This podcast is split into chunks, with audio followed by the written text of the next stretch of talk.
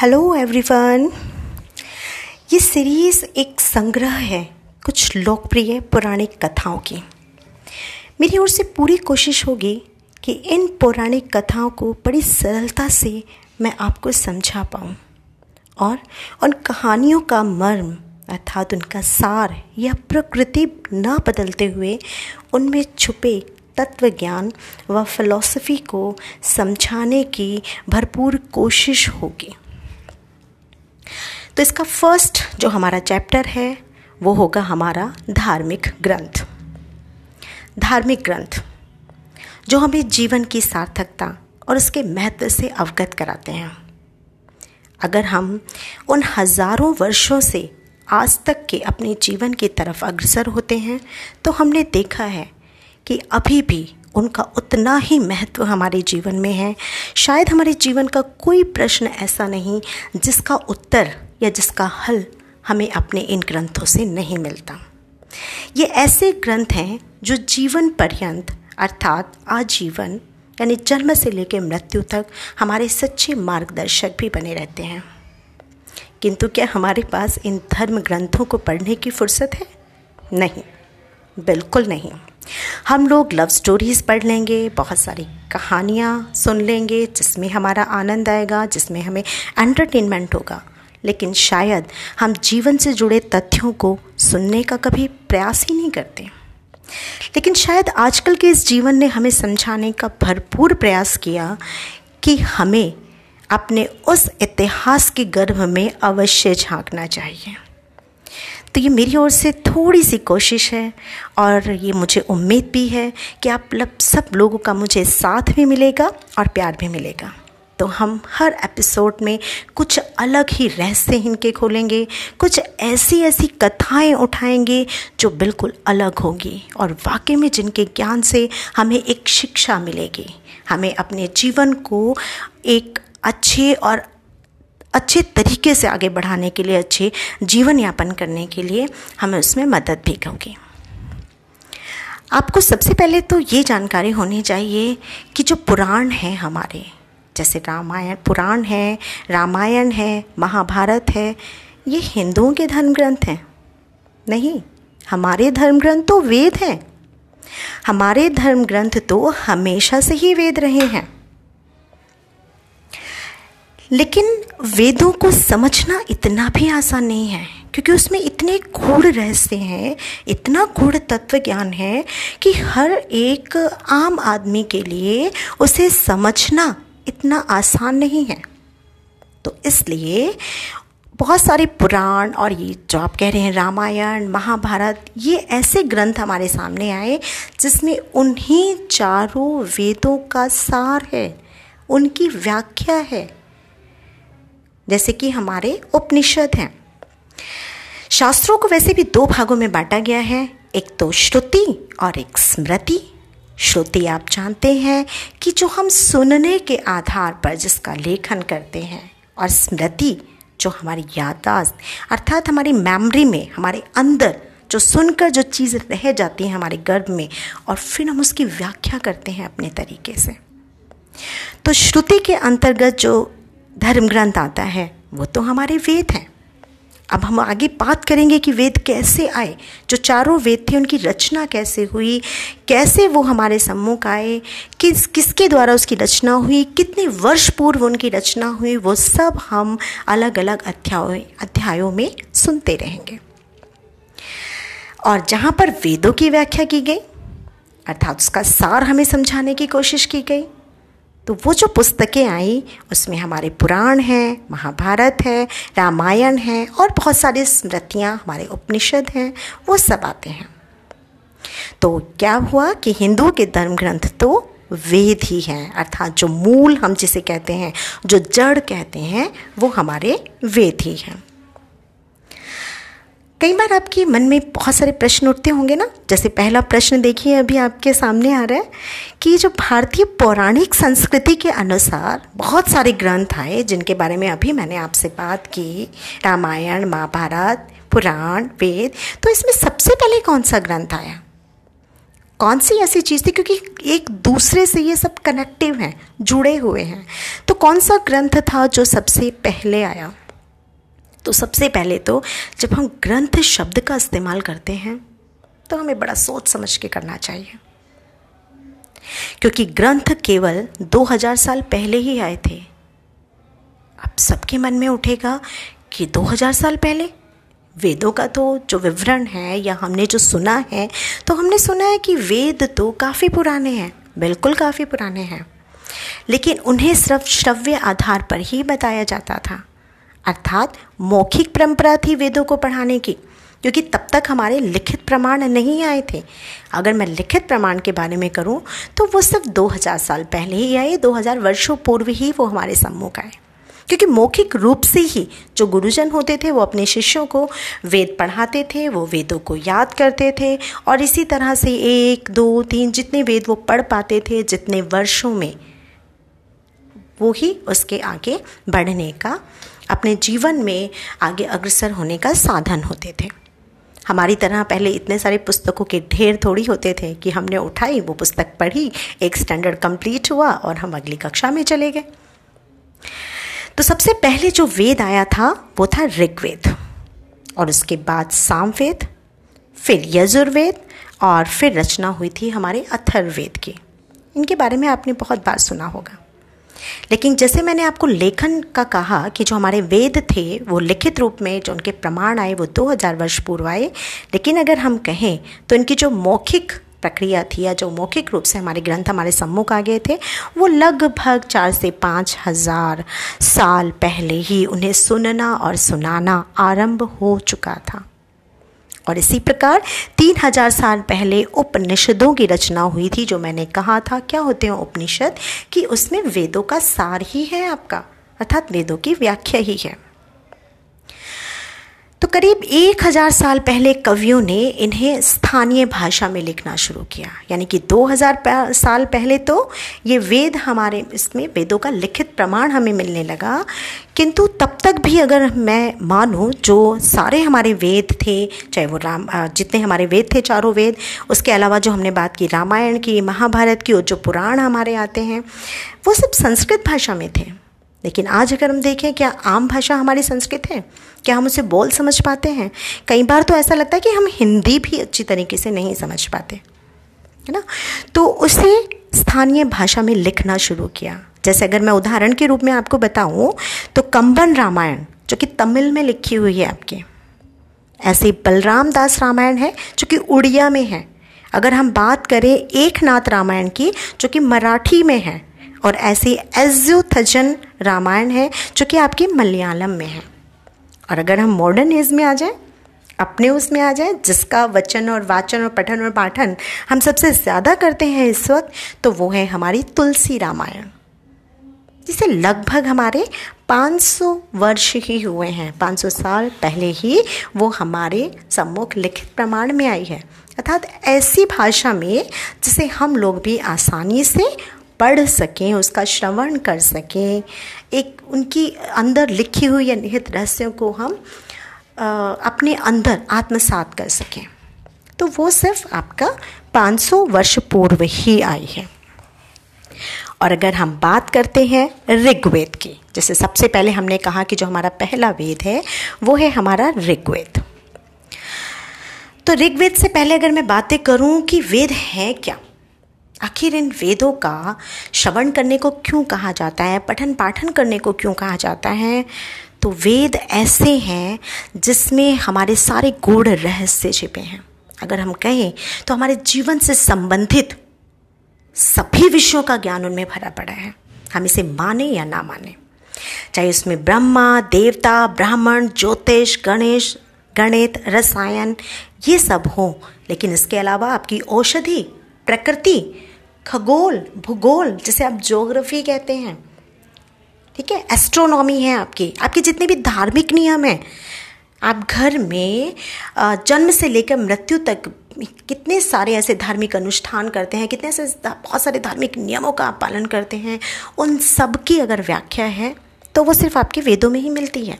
आपका जो इतिहास है, जो हमारी संस्कृति है, जो अभी तक एक हिंदू राष्ट्र की संस्कृति चली आ रही है, वो भी वेदों में है।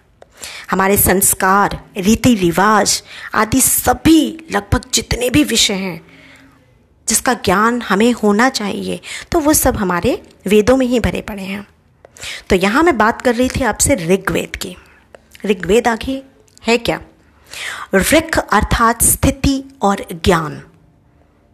अर्थात ऋग्वेद ऐसा है जिसमें हमें स्थिति का ज्ञान होता है। स्थिति सिचुएशन परिस्थिति उस समय क्या रही होगी? तो किसकी स्थिति का? ऋग्वेद की जितनी भी रचाएँ हैं, जितनी भी रचाएँ जो लिखी गई हैं, उसमें क्या है हमारा? देवताओं की प्रार्थना, स्तुतियाँ, देवलोक में उनकी स्थिति का वर्णन है। अर्थात हमें किस प्रकार किसी भी देवता की स्तुति करनी चाहिए? किस प्रकार उनसे प्रार्थना करनी चाहिए? अगर हमें जीवन में कुछ भी चाहिए, या हमें जीवन में आगे बढ़ना है, या हमें किस तरीके से अपने उस देवता को मनाना है। इसी में है जिसमें आपके जल, वायु, सौर, मानव और हवन द्वारा चिकित्सा आदि की जानकारी भी दी जाती है। सोचिए, जल चिकित्सा भी है इसमें, वायु चिकित्सा भी है, सौर चिकित्सा भी है। यानी ऐसे आपके पास रहस्य हैं इसमें, यानी कि जिससे आप ट्रीटमेंट कर सकते हैं अपने ही शरीर का, अपने आप तो यही जो हमारे आसपास चीज़ें हैं, ये सारी मेडिकेशन का काम करते हैं। चाहे वो हमारे शरीर का पानी है या हमारे आसपास है, वायु है, जो सूरज है, हमारा पूरा सौर परिवार है, सौर मंडल है, पूरा जो सोलर सिस्टम है, यहाँ तक कि मनुष्य मानव का शरीर जो है और जो हम हवन करते हैं होव करते हैं, जिसे हम समझते हैं कि आज की दुनिया में वो पोल्यूशन वो पोल्यूशन प्रदूषण नहीं है, वो आपके एनवायरनमेंट की शुद्धि है। आप कह सकते हैं कि वो आपके वातावरण का शुद्धिकरण है। अभी धीरे धीरे जैसे हम आगे बढ़ेंगे तो बहुत सारी बातों के बारे में बात करेंगे। अब आता है यजुर्वेद। यजुर्वेद में क्या है? यजु अर्थात गतिशील आकाश। यानी यजुर्वेद में क्या है? वो चीज़ें जो हमेशा परिवर्तनशील रही हों। जिसमें गतिशीलता रही हो, जो एक जगह स्थिर होकर नहीं रहे। तो आप इसमें ये भी कह सकते हैं कि जो कर्म कर्म हम जो करते रहते हैं, क्योंकि इंसान जब से पैदा होता है मृत्यु तक, वो कुछ ना कुछ कर्म करता रहता है, उसके अंदर गतिशीलता रहती है। तो यहाँ पर जो यजुर्वेद है, उसमें यज्ञ की विधियाँ बताई हैं आपको। यज्ञों में प्रयोग किए जाने वाले मंत्र बताए हैं। और आपने घर में अपने भविष्य देखा होगा। जब बच्चे का जन्म होता है, तब भी यज्ञ किया जाता है। यज्ञ और हवन किया जाता है। और जीवन के आपके बहुत सारे ऐसे पड़ाव होते हैं, जिसमें आप ये प्रयास करते हैं कि हम यज्ञ करें, हवन करें तो उसमें बहुत सारी विधियों को अपनाया जाता है। अलग अलग यज्ञ के मंत्र भी अलग अलग होते हैं।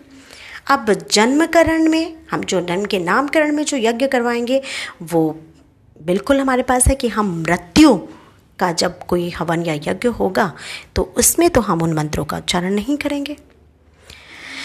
इसमें हम ये भी कह सकते हैं कि यज्ञ के अलावा, अर्थात यज्ञ के अगर हम परे देखें तो उसमें तत्व ज्ञान अर्थात रहस्यमय ज्ञान भी है। यानी अगर हम यजुर्वेद पढ़ें तो हमें बहुत सारी छुपे हुए ज्ञान का भी आभास होगा।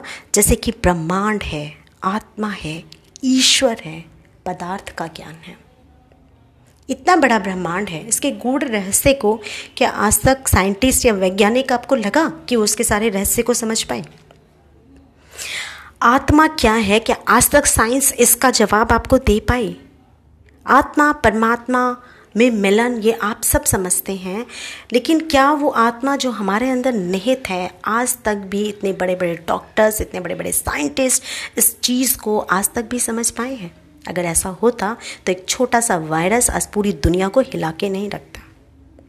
तो यहाँ पर हमें यही करना है कि हम जीवन के आज जिस पड़ाव पर हैं, क्या ये धार्मिक ग्रंथ जितने भी हैं, क्या इन्होंने हमें इस पड़ाव के विषय में पहले ही सब जानकारी नहीं दे दी थी? क्या ये हमारी गलती नहीं है कि हम इन्हें पढ़ना नहीं चाहते? तो चलिए आप मेरे साथ इन्हें पढ़िएगा, क्योंकि हम हर एपिसोड में अलग अलग जो कहानियाँ हैं, कहानियों के रूप में आपको सुनाते हुए हम इनकी ओर लेकर जाएँगे और कोशिश होगी कि आप सारे उपनिषद और पुराणों की व्याख्या इसमें सुने। फिर आता है हमारा सामवेद साम का अर्थ होता है रूपांतरण और संगीत, सौम्यता और उपासना। तो रूपांतरण अर्थात ट्रांसफॉर्मेशन जैसे कि यजुर्वेद में थी गतिशीलता। कि कोई भी चीज़ एक जगह ठहरती नहीं है, वो हमेशा चलती रहती है, गतिशील रहती है। तो इसी प्रकार सामवेद में है रूपांतरण करना, कि उसका ट्रांसफॉर्मेशन कर देना। यानी कि कोई भी चीज़ है, अगर उसका आपके पास जो अस्तित्व है, उसके अस्तित्व को किस तरीके से दूसरे अस्तित्व में बदला जा सकता है। सौम्यता भी है, उपासना भी है। उपासना हमें किसी भी देव की किस प्रकार उपासना करनी चाहिए? किस प्रकार आत्मा को परमात्मा में लीन करना चाहिए? तो इस वेद में ऋग्वेद की ऋचाओं का संगीत में रूप है। इसी के लिए इसको सामवेद कहा गया। संगीत में रूप है। अभी तक हमने वेद, जो ऋग्वेद में पढ़ा था तो उसमें मंत्रोच्चारण था। लेकिन यहाँ पर वही मंत्रोच्चारण संगीत में रूप से है। एक लयबद्ध रूप से है। इसमें सविता, अग्नि, इंद्र आदि देवताओं का ज़िक्र किया गया है। सोचिए, इंद्र जो कि एक राजा की भांति ही है। ना, कि अगर वो गुस्सा होता है, क्रोध होता है तो अपना क्रोध भी वो सामने दिखाता है। प्रसन्नता तो बहुत कम रहती है। ठीक है? फिर उसके बाद हमारा जो चौथा आता है, वो है अथर्ववेद। जिसमें अगर मैं कहूँ कि थर्व का अर्थ क्या होता है? कंपन कंपन। और अथर्व का मैं कहूँगी तो अकंपन। ठीक है? तो इस वेद में रहस्यमय विद्याओं, जितनी भी विद्याएँ हैं आपकी, रहस्यमय विद्याएँ, जड़ी बूटियाँ, चमत्कार और आयुर्वेद आदि का ज़िक्र है। आयुर्वेद, जो कि आज के आपके जीवन की, शायद हर मनुष्य की एक हकीकत बन चुकी है। हम लोग जाना चाहते हैं इस आयुर्वेद की तरफ़। हम चाहते हैं कि हम अपने शरीर में जो वैसी मेडिकेशन ना लगाकर आयुर्वेद का प्रयोग करें। योग का प्रयोग करें, जड़ी बूटियों से बनी दवाइयों का प्रयोग करें। अब देखिए, आप दोबारा से मनुष्य को देखें कि वो तरीके तरीके के पत्तों को उसने खाना आरंभ कर दिया है। हम कॉलगेट और पेप्सोडेंट पर इतना भरोसा करते थे, आज हम नीम की दातुन पर उससे ज़्यादा करते हैं। हम लोग बाज़ार से उन्हें पैकेट्स में मंगवा रहे हैं, जहाँ तक हमने पेड़ों को नहीं छोड़ा। सोचिए आप, तुलसी के पत्तों पर हमें दोबारा यकीन हो गया है, क्योंकि हमने देखा कि उसके जो जो फ़ायदे होते हैं, वो वाकई में सही होते हैं।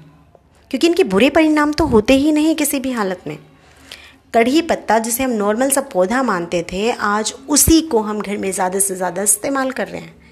कोई हमारे ब्लड प्योरीफायर बन रहा है, कोई हमारे शरीर को इम्यूनिटी दे रहा है, ताकत दे रहा है, कोई हमारे खून को साफ़ कर रहा है। तो दैट मीन्स हम आ रहे हैं अपने उस आयुर्वेद की तरफ़। हम आ रहे हैं अपने उन्हीं पुराने वेदों की तरफ़, जो वहाँ चमत्कार हमने देखे, आज हम उनसे सीख ले रहे हैं।